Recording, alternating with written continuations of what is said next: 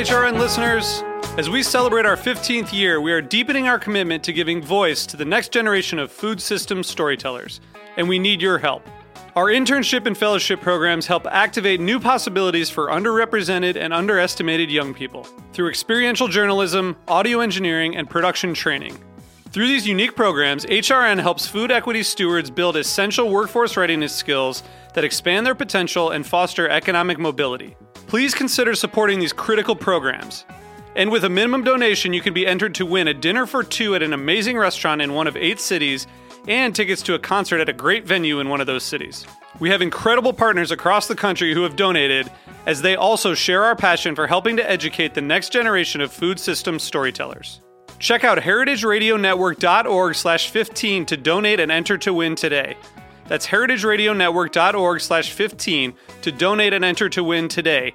And make sure you donate before March 31st. Thank you. Today's program is brought to you by Heritage Foods USA, the nation's largest distributor of heritage breed pigs and turkeys. For more information, visit heritagefoodsusa.com. You're listening to Heritage Radio Network. We're a member supported food radio network broadcasting over 35 weekly shows live from Bushwick, Brooklyn. Join our hosts as they lead you through the world of craft brewing, behind the scenes of the restaurant industry, inside the battle over school food, and beyond. Find us at heritageradionetwork.org.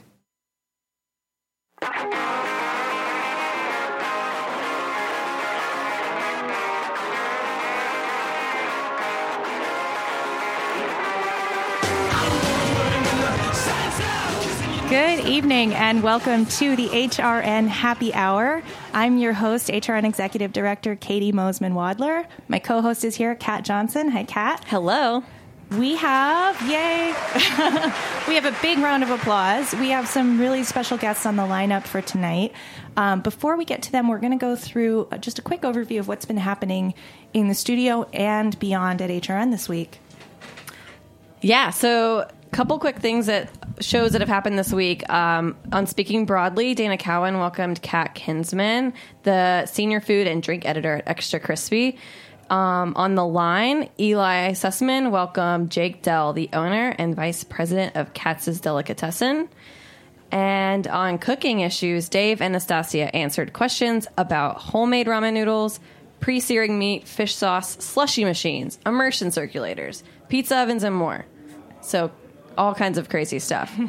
On the speakeasy, Damon and Sother were joined by bartenders Garrett Richard, Jim Kearns, and Ray Sackover to talk about tiki classics, spicy cocktails, and Slowly Shirley's Exotica Nights, which will happen every second Tuesday of the month starting March 14th. So you can listen to all of these shows on heritageradionetwork.org. And the last one I wanted to mention um, was on What Doesn't Kill You. Tom, Tom Pilfot, sorry, Tom Philpott joined um, Katie to talk about the new regime for our agricultural sector. No more earthy, crunchy stuff like supporting Know Your Farmer, Know Your Food. Um, they talked about Sonny Perdue and what you can expect from the ag sector and the new and the food movement. And uh, we'll get back to some of those themes with a few of our guests a little bit later on in the show. We're going to be talking to a uh, very special urban farmer who will be calling in in a few minutes, and we'll also be later in the show getting to a panel with some charcuterie masters that we're really excited to talk to about um, kind of the biopolitics of charcuterie and um, the the meaning of regulation and food safety in the charcuterie space. Um, but first, I would love to introduce our first guest. Uh, in studio with us, we have an old friend of the HRN on Tour show that we did in Nashville, Edgar Pendley from Urban Grub in Nashville, Tennessee. Welcome, Edgar. Thanks for being here. Absolutely. Thanks for having me. Um, so, we actually all just got back from the Charleston Wine and Food Festival. Edgar, you were there. We were there broadcasting live and um, it was an amazing couple of days. I, I, know that we had around 60 guests come in. Um, we produced 20 episodes of coverage from our teepee at the festival itself. Edgar, what was your schedule like? And maybe could you give us a few of your top highlights from Charleston? Oh, um, well, we've been pretty busy in Nashville, so uh, we literally flew in on Friday. uh, helped bail out a fellow chef from Nashville. Kind of pounded her meat for a little while, and uh, then hopped straight into a dinner uh, out on a plantation uh, in Runnymede, and then uh, you know, partied a little bit, you know. But it was it was a good event. It always is, and uh, we get to see people that we don't normally see uh, throughout the year. So, All good things. mhm, all good things. Are you feeling spry and fresh uh, No, today? not at all. Well, you have about 24 hours, I guess, to get there. Um, you have something big happening tomorrow night. What's on your schedule? Uh, we are doing a, a dinner at the James Beard House tomorrow night. So that'll be my first. Uh, it will be my sous chef's fourth. wow. And I'm, I brought quite a bit of my staff up here as well. So we're, we're very honored to be included uh, in, in this. So Amazing. Mm-hmm. Um, well, we will get to talking a little bit about your menu and uh, some of the themes of the dinner a little bit later in the show. Also, really excited to have you on to talk charcuterie with some of our guests because we know that you are really into that at Urban Grub, that you have a curing room. So we'll get to that a little bit later as well. You also played a big role in um, bringing, you, you set up a farmer's market in front of Urban Grub. Um, you are putting a lot of care and attention into sourcing local ingredients for your restaurant. Um, I want to take a quick diversion and talk to somebody who's working in the urban food space and talk a little bit about some land use issues and politics about growing food in an urban community. Um, so, our next guest that I'm so excited to bring on tonight is Ron Finley. Ron, are you on the line? Yes, I am. How are you? Ron, the man, Good Food Awards, best event of the year. Surprise guest Patrick Martins. Ron, thank you. I had to speak up for Ron. I mean, Totally. he deserves maximum respect. That event was so magical when he showed up at the end. Yeah, and you can catch the recording of Ron's remarks with Alice Waters on stage at the Good Food Awards at heritageradionetwork.org. Ron, thank you so much for calling in today. For Oh no, thank you guys for giving me the time. we're so glad to have you here. Um, so you're known as the Gangsta Gardener from LA. What's the story with the Gangsta Garden? And then we'll get to what's happening right now with the garden. But but why did they call you the Gangsta Gardener? Well, because I feel, you know, gardening is gangster. You know, what I was trying to, what I'm doing with that is turning it around what a true gangster is.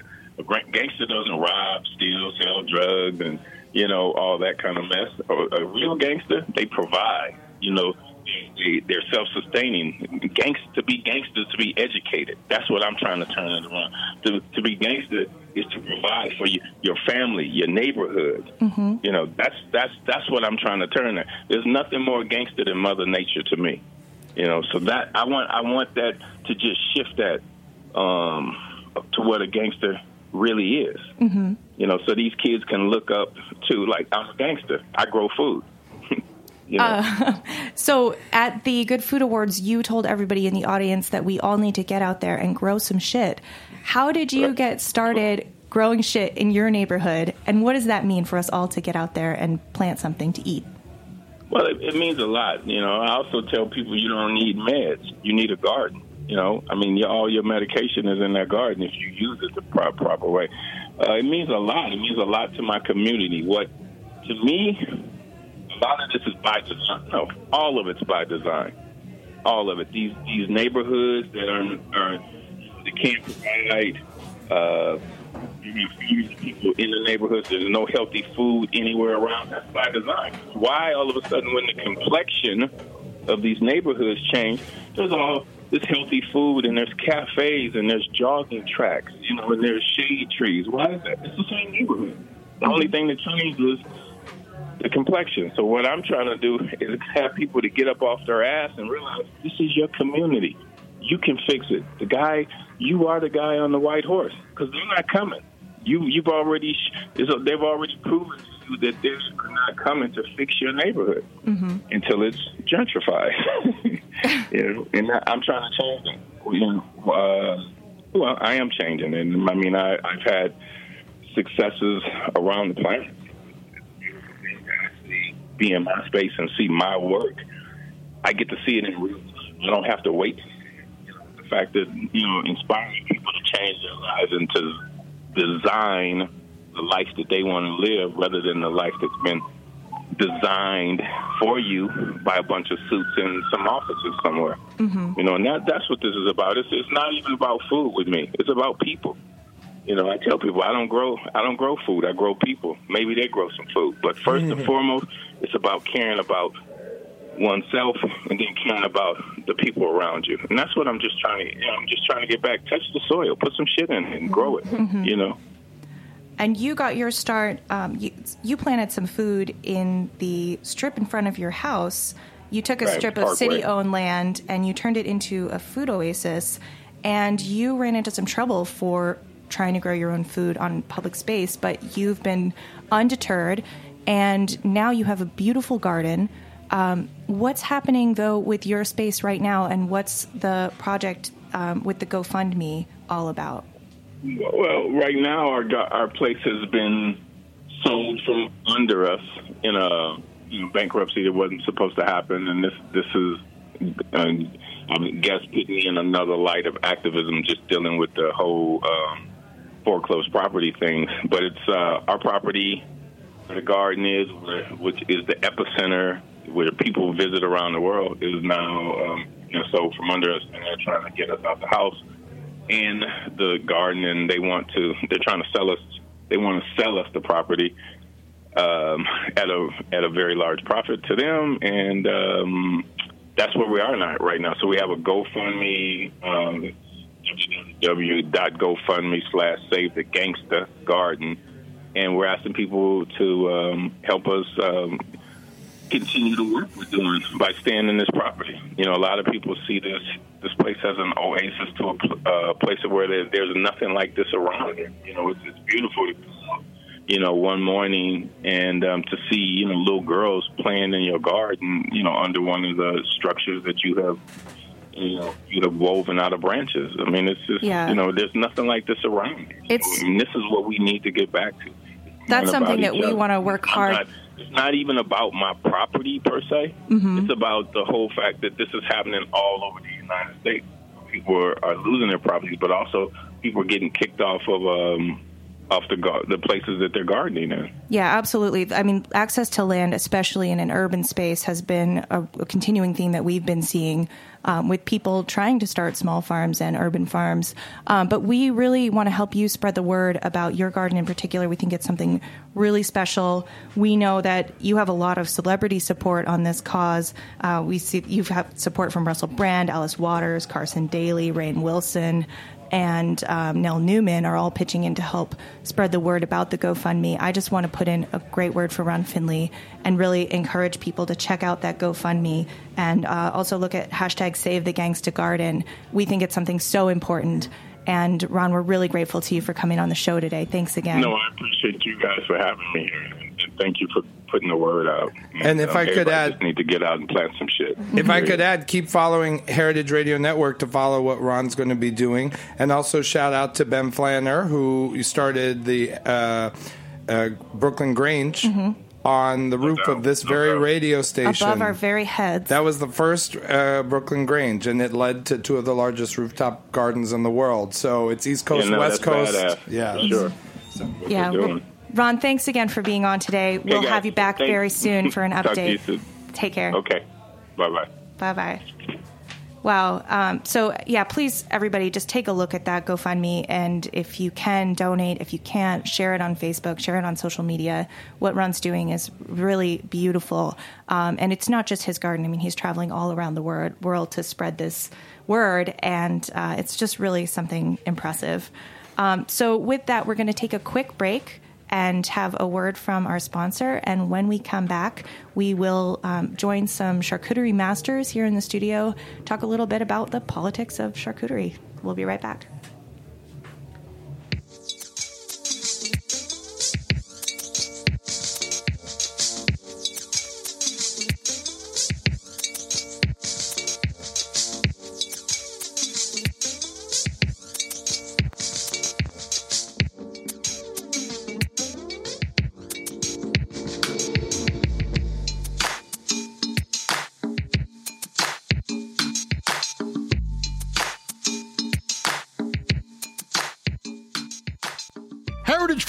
USA is proud to announce that we have just sold our millionth pound of pork to the meatball shop.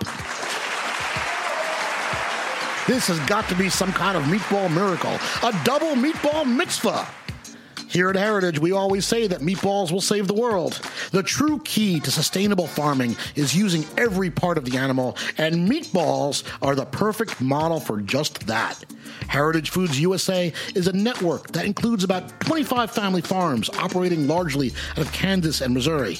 And the Meatball Shop moves more heritage breed pork than almost anyone on earth. And every ounce is sourced from the best pigs, rare and heritage breeds including Gloucestershire Old Spot, Red Wattle, Tamworth, and Berkshire. The meatball shop, in many ways, is the solution to the dilemma posed by Michael Pollan. Can we eat meat sustainably and can it be accessible for everyone? Well, friends, the answer is yes. Making meatballs creates jobs. Meatballs protect the environment.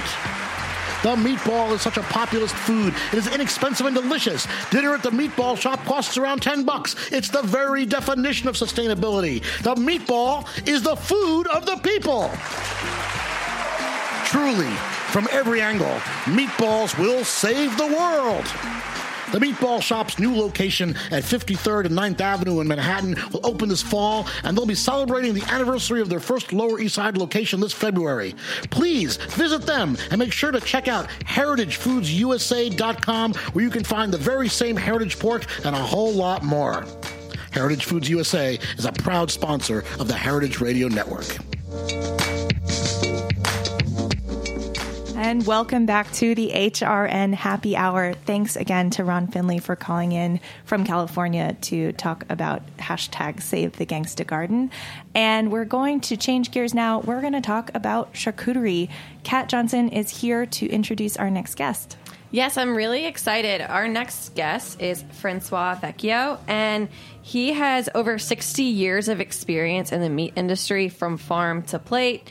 He specializes in Italian, Spanish, French, and German traditional meat craftsmanship. And I mean, he's been working with charcuterie for, for decades, really. And Francois, welcome to Heritage and Happy Hour. Francois, are you there? Welcome. Hi. Hi. So, Francois, we talked a little bit earlier today, and and you know there are a lot of kind of scary things happening with our meat industry right now. But one thing that you said that stuck out was that a lot of people are rediscovering charcuterie and are making it themselves. And can you explain a little bit why that's why that's happening? Well, on one hand, the, the, the, charcuterie, the meat business has been completely transformed by industrialization, by distribution of food by the big box, and consumer gets more and more distant from the source of their food, and I guess get the feeling that what they find in supermarkets is not the best. Uh, then some travel or experience and discover that charcuterie can be delicious. Uh, they have access to the farm in some case and can find the animal raised properly from the proper breed. And they start making their own charcuterie in their kitchen, in their basement, in their attic. Uh, the movement was, I think, led mostly by chefs. Because chefs, by destination, are focused on their taste buds and want to find the real stuff. Mm-hmm. They travel a lot, so they discovered in Europe another level of uh, product and uh, discovered that you can achieve that level in America if you have the, the right meat and if you follow the recipe and the technique of the tradition. So we are lucky to have with us a, a chef, um, Chef Edgar Pendley from Urban Grub in Nashville. And Chef Edgar, you have been um, curing some of your own meat. Does that commentary about um, seeing the level of consolidation in the meat industry and kind of the generic meats um, apply to the inspiration that made you begin curing your own meat? And did that occur to you through travel or um, through another source of inspiration? We really we were looking for a lot of new flavor profiles, um, and and all we got was this again like a big box uh, salami. That's they all taste the same. It tastes like you know. Uh, Hillshire Farms or whatever whatever local thing that you've got, um, and it, it's you know it's no telling how long it was how long it was made, and so we wanted to do we wanted to start we started with fresh sausages uh, because we couldn't find anything that we liked, and then we started in with the, the country hams, and then after that we started into the salamis and things like that, and it really it was it was because everything is just so generic. You cannot tell um, one product from another. It, they're almost indiscernible. I mean, uh, can I do my usual Patrick interruption? Mr. Vecchio, uh, you as well. It's an honor to even be talking on the same show with you guys. One thing I've noticed is that uh, charcuterie and salami and all that is going through the exact same thing today. It's very exciting. The beer, uh, cheese, and bread have gone through. Uh, a, a couple decades ago, it used to be that the imported version got the premium and that if it said you know Heineken, you would charge two dollars more. But two things happened: the talent pool got better in America, and the ingredients got better. The access to quality ingredients. So what's happening now with charcuterie is that it is indeed the domestic version that's becoming more sought after. And will soon be the more expensive one. And the thought of importing a prosciutto from Parma will seem absurd. It'll be antiquated. We'll do it just for change. But that the American ones will actually be the breed specific, handmade, higher quality one. And also the terroirs and the terroirs of the people, the hands will not be overtaxed. There are going to be many of them. Whereas Parma and San Daniele, we're asking too much of those regions to produce charcuterie for the world. So it's a very exciting time for charcuterie, especially in America. Uh, that very transformation that we saw in beer is actually happening now, where we're going to be the respected stuff. Uh, Francois, can you tell us about your background in charcuterie making and what you're currently working on, and maybe give us a teaser about your book that's coming out? Well, it started a long time ago because I got my first knife uh, from my grandma as well as an apron itself to work in our butcher shop when I was 12. And that was uh, in 1949. So I made an, uh, an apprenticeship in Geneva, Switzerland. Then I traveled into Switzerland, you know, the German part, the Italian part. I traveled to Italy, to France, Dutch, perfected my skill. And I worked in the business, in the industry in Europe until 80. Since 1980, I've been in California. I launched there a company which today is known by the name of Busseto Food. I helped another company in uh, in San Francisco, which is quite famous, called Columbus Salami. Turn it into a traditional San Franciscan Italian dry salami that was basically just good for salami, you know, for, for sandwich with salami hidden in between provolone and uh, and uh, mustard. And uh, I retired about uh, 15 years ago. Moved to Alaska because I was tired of too much traffic in the San Francisco area. There, I had an opportunity to teach a local butcher to make salami, and had the access to his shop to organize seminar. So I have taught probably by now 40 or 50 young chefs, private, all, uh, all geographical area, and uh, help some of them even establish business. The latest is uh, Mike Phillips in, in Minneapolis who opened uh, Red Table Meat. Uh, I help restaurants learn the craft to add the charcuterie to their menu. I've been even called overseas to, to, to consult with company on deli project and the sausage project. And uh, I've written a first book to help people connect with the tradition, Wow. uh, to anchor their their skill into the love of what they do, in the care for the consumer, care for the animal, as opposed to uh, the drive to improve the bottom line, which is the the, the, rule that uh, that drive the industry.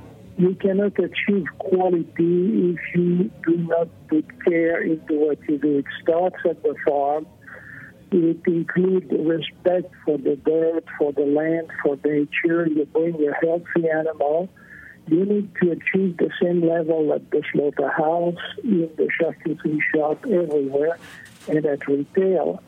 And in the, the structure of America, where everything is so big, so distant, I've worked in the meat industry, so I know the, the, the factor that ruin the quality of the meat in the current system. I'm preaching today for a charcuterie, for a meat business that would be local, that would uh, enhance and illustrate the terroir because every region has, because of nature, geology, climate, whatever, a destiny, an affinity for a certain type of product and a certain level of quality. This was done over centuries in Europe. That's why you have a Parma prosciutto, you have a jambon Paris, where you have a Bayonne. We can do the same in America. We need to stay local because also uh, freshness, which is a characteristic of uh, which is required by short distance, is a must to achieve the highest quality. Uh, so, Francois, we couldn't ask for a uh, a better expert about the um, the field of charcuterie in the in the United States and the um, opportunities that are facing new chefs and um, entrepreneurs to create kind of new markets for local types of charcuterie. I'd like to ask all three of our charcuterie guests, Patrick, Edgar, and Francois, I've what only you ever think is eaten charcuterie. well, but you talk to you a lot of people who make it. I um, sell to wh- charcutiers. What do you think is the single biggest challenge to face um, somebody who's starting a charcuterie program today, right now in the U.S.? Health codes. Um, I would say okay. well, I'll just and then then he'll go and answer. My answer would be that most charcuterie in this country sucks. And I don't mean that in a negative way. I mean it that when you're surrounded by the greats, you're and when people are not afraid to bullshit, your stuff gets better. And many charcuteries are great. And I just mean that that there are many great charcuteries here, but for how many there are, uh, it's important that they compare themselves to the best and that they have the best experts in the field helping them and saying, This is very well intentioned, but it's just not that good. Why do you think they're not good? Because is it, is it something that was like a practice that was Well, I don't know. lost? Do you disagree? Uh, no, no, I, I, I wholeheartedly agree. So w- when you make something like that, it's it's a, like a fucking jewel to mm-hmm. you. Okay, care and, so much. and you don't want to give it up. Mm-hmm. But if it's shit, you don't want to like admit that it's mm-hmm. garbage. Because you put a lot of time you put a lot it. of time into it and it's effort and then you have to wait. You know it's like okay i got 1100 hams hanging right now. I'm Wow. constantly nervous about those just being garbage. Are you going to know? Nope. Not until you cut that bitch open. I mean there's no way there's no way to see what's going to happen down the road with with anything until you know until you try it. And and then if it's bad it really just needs to go in the garbage mm-hmm. And I Can't mean, it's just to say, when someone starts charcuterie, they're like, "Hey, I just made. I'm, I'm young. I've been in the business for five years. I make 40 different kinds of charcuterie." You're like, 40? Really? 40? That's impressive. Are they all world class? And they themselves should say, no, two of them are world class. The other 38 are works in progress. And that's great. And their works in progress should be creative, but they are not done deals. And it's not like, oh, I'm never going to change it. Anyway, I just think, like, I talked to my great charcuterie friends, of which Mr. Vecchio is a master of the masters. They're like, oh, we tasted 300 at this tasting. I'm like, how many were great? They're like, great? Three? Wow. Say Four? four. Four? but it's not bad. That's not bad. It's a, it's a work in progress. We're a very young country. These people are very young. It takes perfection. It takes repetition, you know, which is not the um, top skill set of this youngest generation. Repetition, years and years and years and years and years doing the same thing. So anyway, I think it's fantastic. But you know, I often give these people good advice. I mean, my wife Ann is in cheese. She tastes the cheese. Her duty is to help the producer to be world class, mm-hmm. not to tell them to settle to be a fifth rate cheese. It's uncomfortable. The queen of that is Alice Waters. Hug and release. She hugs you, but then she'll also say you still need to work because her goal would never be to talk down to anyone. Mm-hmm. But then you kind of get back to the health code Yeah. thing. It's like it's okay in Tennessee. We have cured hams. Tennessee and Kentucky has cured hams for hundreds and hundreds and hundreds of years. A health inspector walks in and sees a piece of meat hanging, and they go, "What are you want me to do with that? you gonna serve that? Okay, but they're out of the grocery store, which is not inspected by the health department. So we, where I'm at right now, um, we're we've been in in planning for a butcher shop for two years now. Uh, that is a USDA facility, and we sell retail out front. That is completely out of the realm in Tennessee. So we will be inspected in the front by one agency and in the back by the other agency. And for the past nine months, they've been fighting over water, where the water is going to go.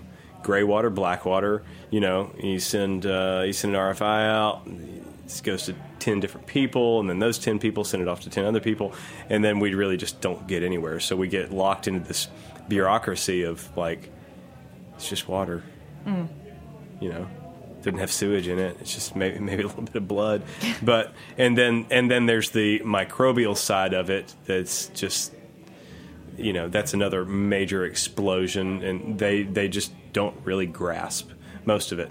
Um, the health department actually called us to ask us what to do with and, and how to write their program because there's so many other people doing it Add, uh, if I can add a consideration when we speak of charcuterie, I think it's, it's very important when we look at it from our position in America. The, the context is very difficult. On one hand, uh, the finance, the rules, the regulation, the, the, the whole economical system is geared to support and uh, maintain the industrialization. It's going to stay. At the level of the charcuterie wants to recreate the, the craft, there is no help, very little assistance, and we have the burden of uh, to, to get up to the requirements of USDA, which are meant for a world which is not the world of the craftsmanship and food. Consider that when you make wine, you use grapes, and you make wine. When you make bread, you have flour, you make bread.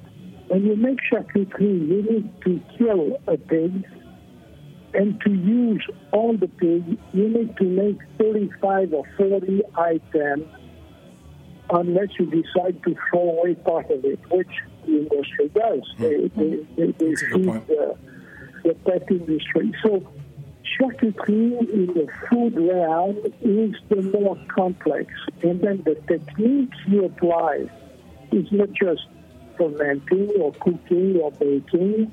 You have three or four or five very complex, very different technology that you have to put in place. The most difficult is to ferment, age, and dry salami.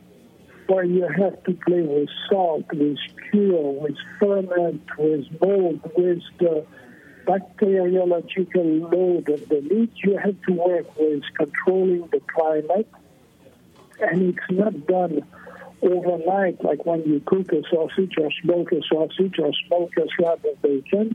It's done over three, four, five, six weeks, even if you make big piece several months. And sometimes So I will say, uh, it's extreme difficulty in the realm of food, but it's also potentially the most satisfying food. And I was pointing to it before in our conversation. Salami consumed young is the only food which could be a perfect probiotic. It could be a perfect ways biotic. today of the need to have a strong uh, immune system. We don't in America because we don't eat fresh food and living food. It's all dead. So there is. It's also one of the cheapest foods. I'm sorry to interrupt. It's also good to derive from it, but it's a very difficult task. Yes, I will say it's also one of the cheapest foods. You know, when you actually consider how little you have to eat to fill you up. But we also, speaking of long times, Well, we I have just, a great I want guest. to say a, a big, big thank you to Francois Vecchio for joining us today, um, a charcuterie master, and we're so honored to have had you with us today. Thank you so, so much for joining us, and really, it's amazing to hear from you about where charcuterie can be going in the United States, and also um, really appreciate the insights about using the entire animal and about uh, the probiotic benefits of charcuterie. Thank you so much, Thanks, Mr. Francois. Vecchio. And if you ever get into Nashville, Francois, come see me at Urban Grub. nah, for sure. And, well, uh, thank you for hearing me.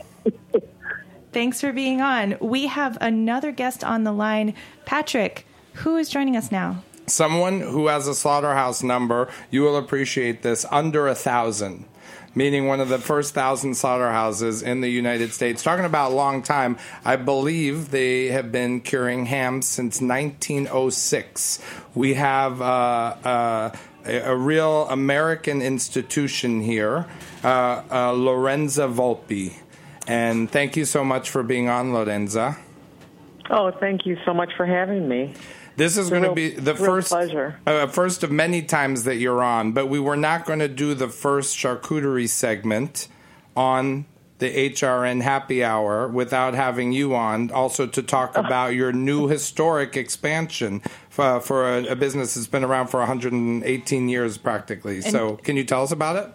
Oh, sorry, Katie. Uh, Just not to mention that it's the week of International Women's Day, and I'm so happy to see a woman Yeah. prosciutto maker representing on the show. Thank you, Lorenza. Oh, well, thank you. Yeah, there's not very many of us, I'll tell you. Oh, um, so we started this project uh, a few years ago. Um, we, you know, we have another establishment that makes um, prosciutto now and has been making it for decades. But uh, we've outgrown that. So we we started this project two years ago, and it's going to be complete at the end of this month. So we're real excited about it. So, how big is an expansion do you uh, does this signify for you? And and, and tell Oh. us a little bit about the history since 1906, uh, uh, or how did it happen? The First building, second building. How many buildings do you have now? Well, uh, the company was started by my great uncle, who came over from Milan, and he had um, he had been trained as a salumiere. And when he came over, like so many other Italian immigrants, he started making what he knew in his homeland. Uh, he started making salsiccia, and that led to salame, and then the salame led to coppa and pancetta and prosciutto. So we continue the tradition by, by making all of those products ourselves uh, here in the Midwest, where there's uh, plenty of raw material. So Wow. it's, um, it's really nice. Well, congratulations on your expansion. I, I'd love to know a little more about the scale of the expansion that you're growing into. Okay. Um, well, we we we still operate out of three facilities uh, currently. We have a retail store, and uh, we lovingly refer to that building as Uno.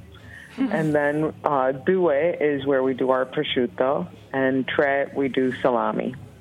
So this one will be quattro, keeping keeping with the theme. Uh, it's about 125,000 square feet, Wow. and uh, we're going to be starting with 5,000 prosciutti a week, and hope to, you know, grow from there. So And some of those are now heritage breed, rare breeds, the kind that we have to eat in order to save. So it's a nice uh, steering of the wheel towards that.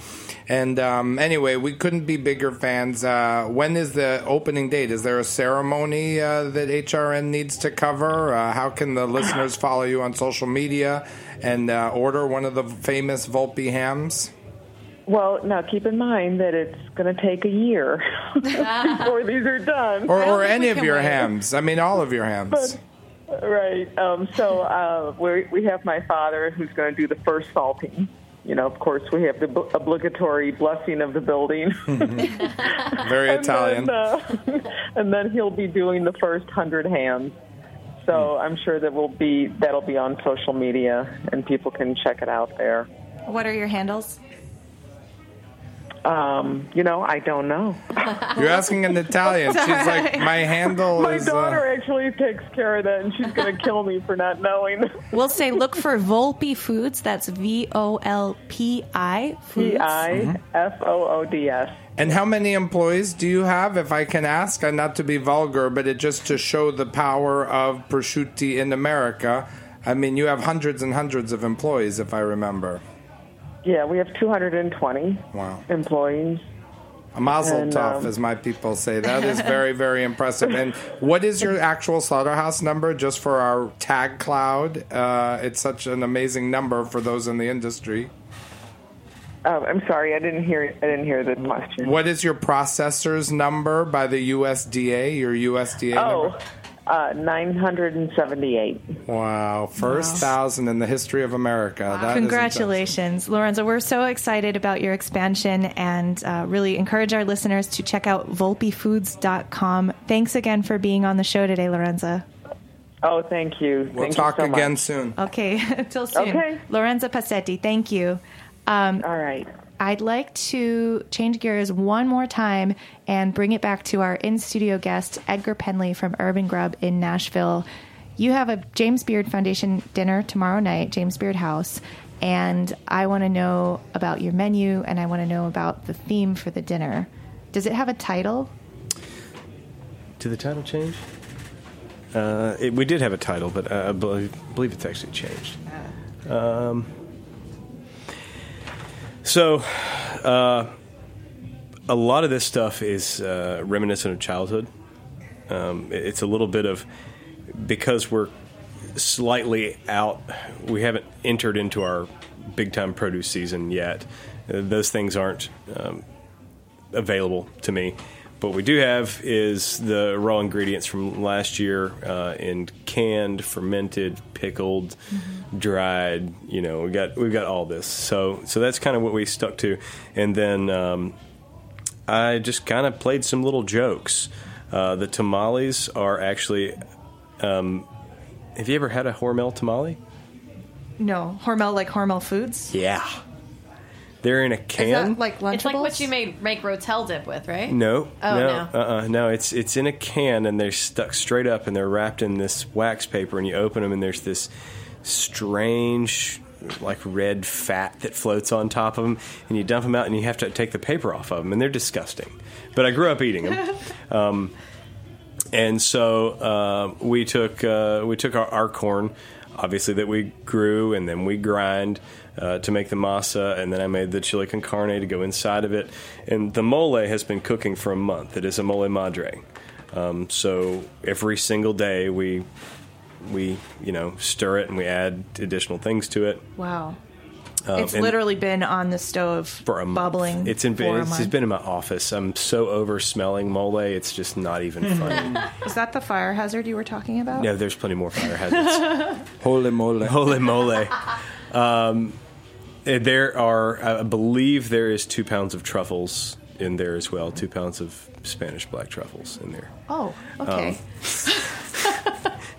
Uh, it's called Southern Hangout. That's right. Okay, Yeah, wow. so That's the the name of title, it. for the Yeah, dinner. that is the title for the dinner. Um, the um, I was supposed to have been able to hunt enough to bring enough venison for the dinner. Uh, however, the end of the year just kind of turned into shit for me at work. And guess who didn't get to hunt?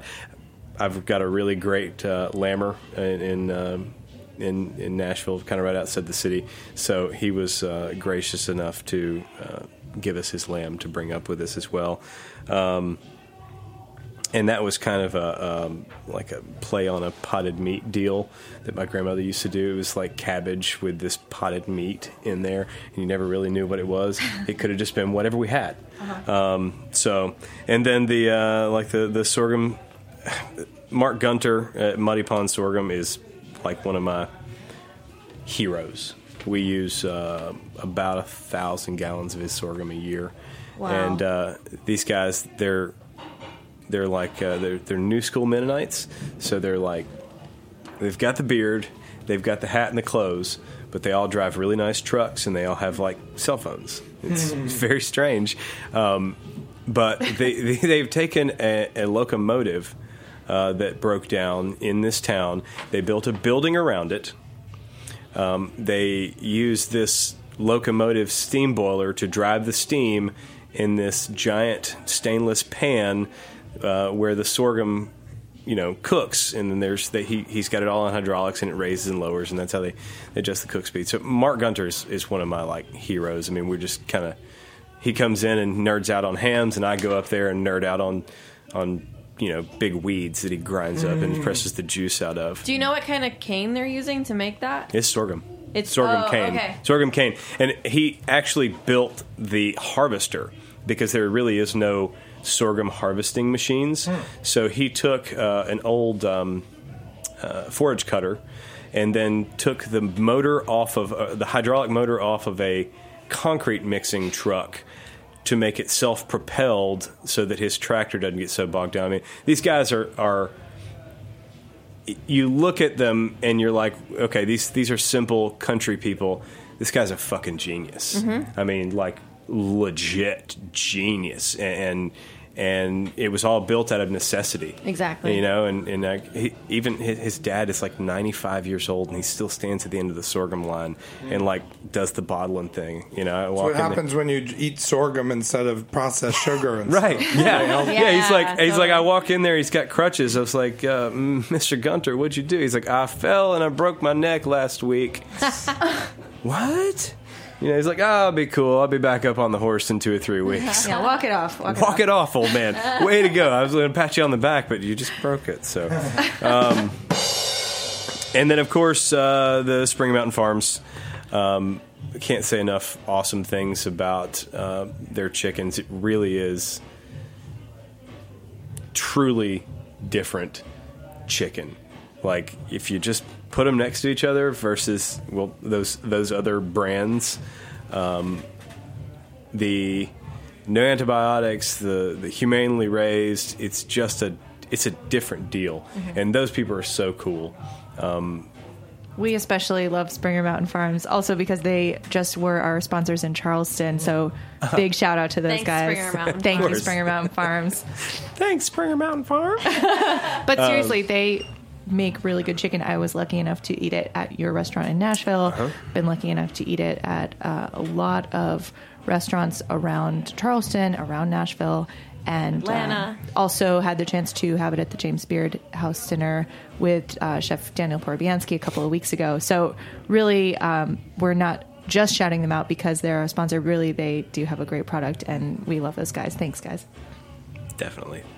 I have a question for you. Okay. You talked about venison. Um, if you go hunting and you kill a deer, can you then serve that in your restaurant? Not in Tennessee. That is illegal and it breaks the game laws. And, you know, I basically was going to break the law to come up here uh, and, and do that. We were also planning on pulling our 20 foot fire rig trailer up here.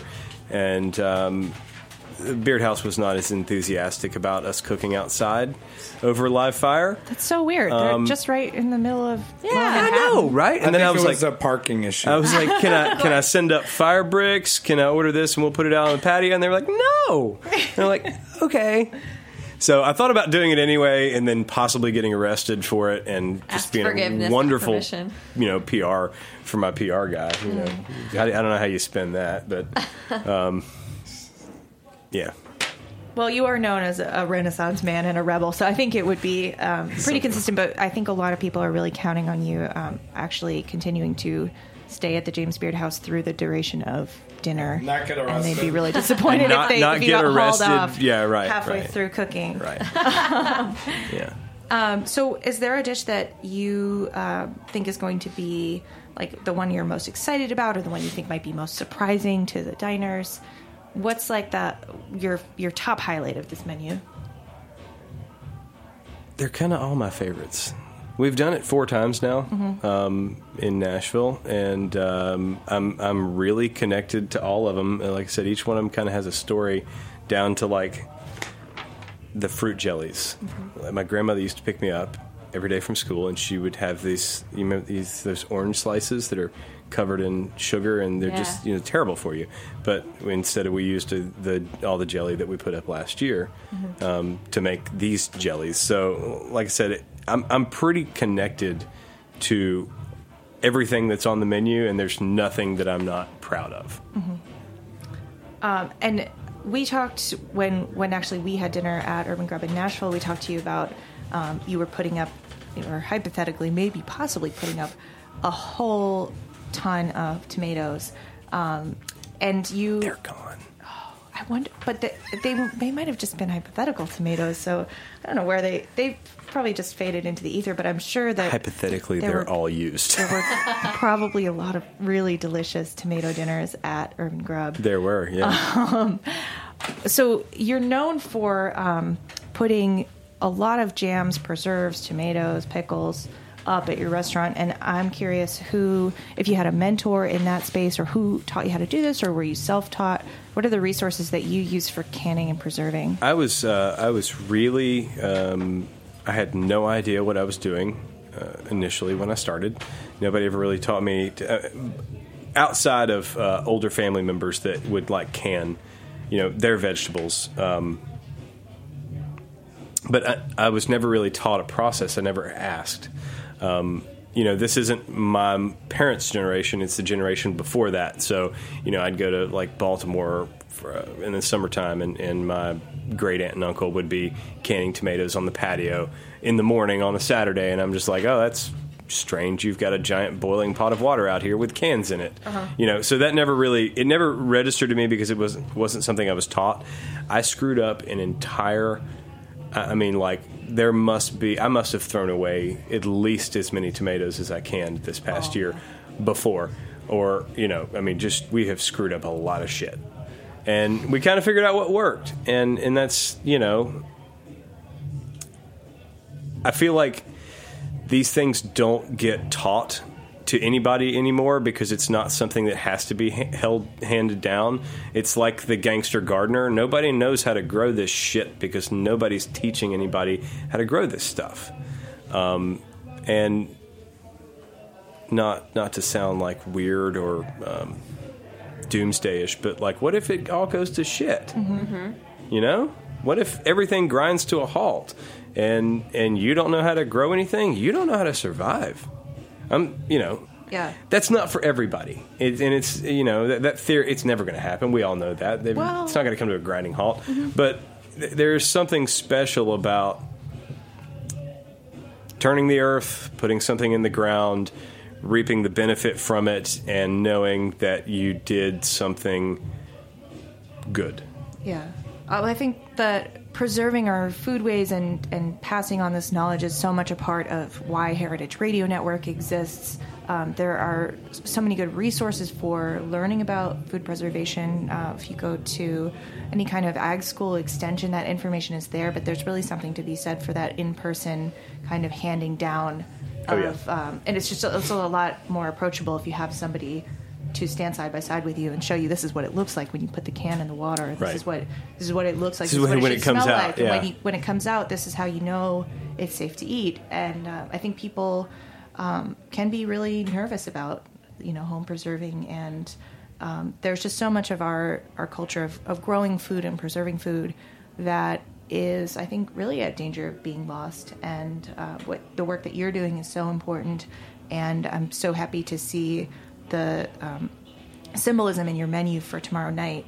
Um, so I just want to thank you for that. Uh, I really encourage people to check out if you're in New York City.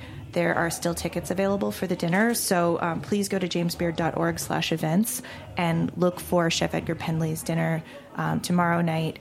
And it's uh, it's going to be amazing. The menu's online, um, and you can find it from our website.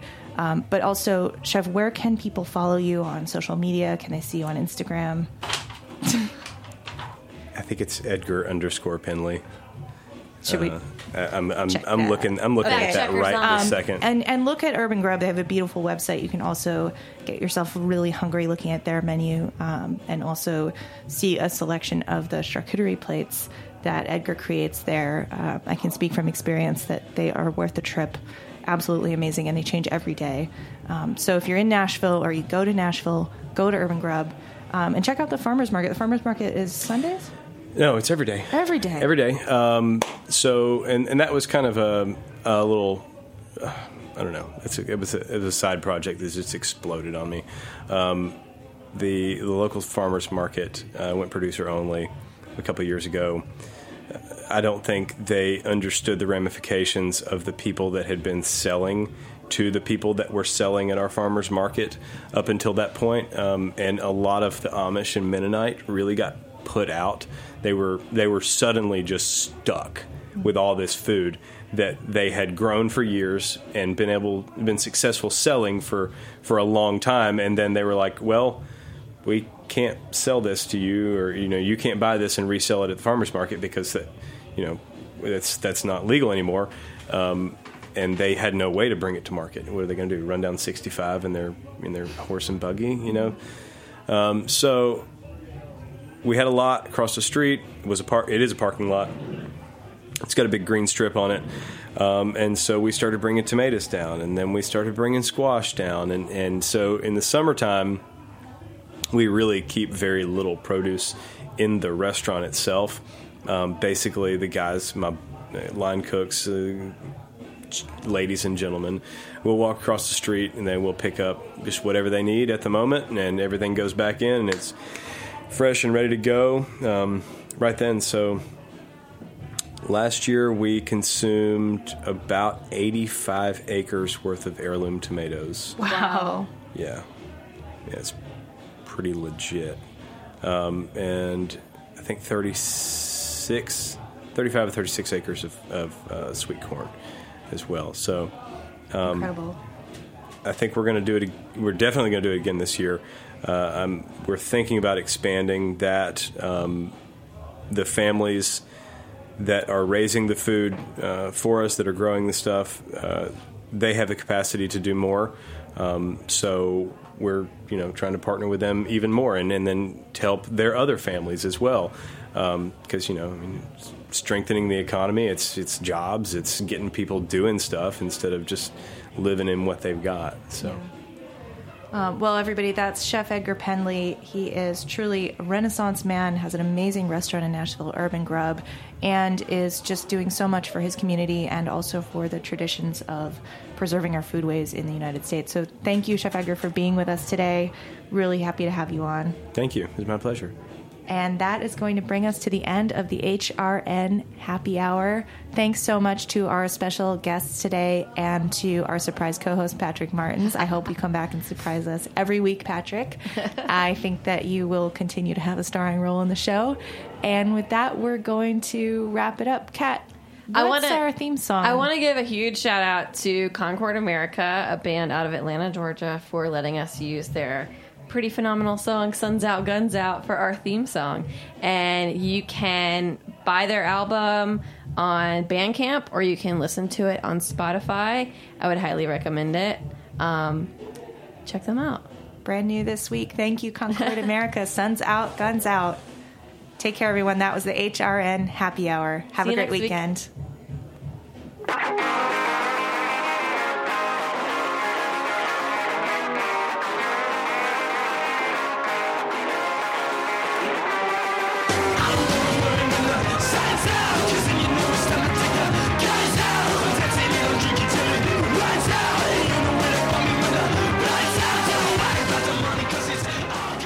Thanks for listening to Heritage Radio Network food radio supported by you. For our freshest content and to hear about exclusive events, subscribe to our newsletter. Enter your email at the bottom of our website, heritageradionetwork.org. Connect with us on Facebook, Instagram, and Twitter at heritage underscore radio. Heritage Radio Network is a nonprofit organization driving conversations to make the world a better, fairer, more delicious place. And we couldn't do it without support from listeners like you. Want to be a part of the food world's most innovative community? Rate the shows you like, tell your friends, and please join our community by becoming a member. Just click on the beating heart at the top right of our homepage. Thanks for listening.